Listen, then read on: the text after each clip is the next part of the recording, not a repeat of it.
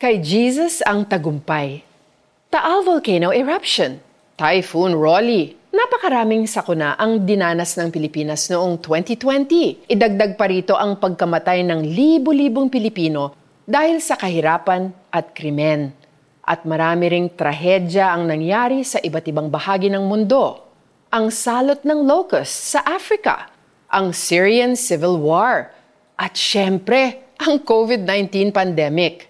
Lahat ng mga ito'y nagdulot ng dalamhati sa di mabilang na tao. Saan mang lugar, anumang panahon, hindi nawawala ang paghihirap at pagdadalamhati. Sa panahon ni Prophet Jeremiah, napakaraming bagay ang dapat ipagluksa. Hindi man sila inatake ng locusts, salot naman ng idolatry ang kumalat sa bayan ng Israel. Jeremiah tried so many times to warn the Israelites na talikuran ang kanilang mga Diyos-Diyosan at bumalik sa Panginoon. Pero hindi sila nakinig. Walang nagawa si Jeremiah but to weep and mourn para sa kanyang mga kababayan para sa trahedyang alam niyang mangyayari as a result of their unfaithfulness. Tulad ni Jeremiah, nagdalamhati rin si Jesus para sa bayan ng Israel. Sa Luke 19:41 to 44, matapos ang kanyang triumphal entry sa Jerusalem, hindi napigil ni Jesus na maluha dahil alam niya ang suffering na mararanasan ng kanyang bayan because of their unbelief. Do you grieve for the suffering of the world? Para sa paghihirap ng iyong mga kababayan? Naiintindihan ka ni Jesus.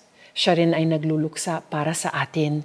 And when you feel that the grief is overwhelming, take comfort in the reminder na kay Jesus pa rin ang victory.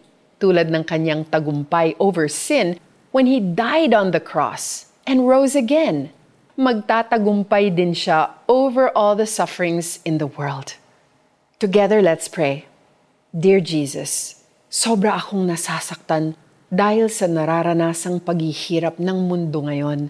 But I find comfort dahil alam kong ikaw pa rin ang magtatagumpay sa huli. Amen. Here's our application. Update yourself sa mga nangyayari sa bansa by reading news from reliable sources Then, take the time to pray for our country. Wawasakin kanila at lilipulin ang lahat ng iyong mamamayan.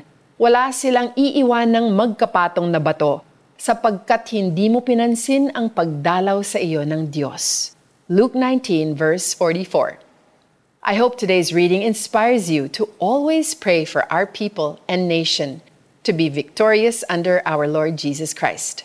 I'm Joyce Burton Titular. Thank you for listening to Tanglao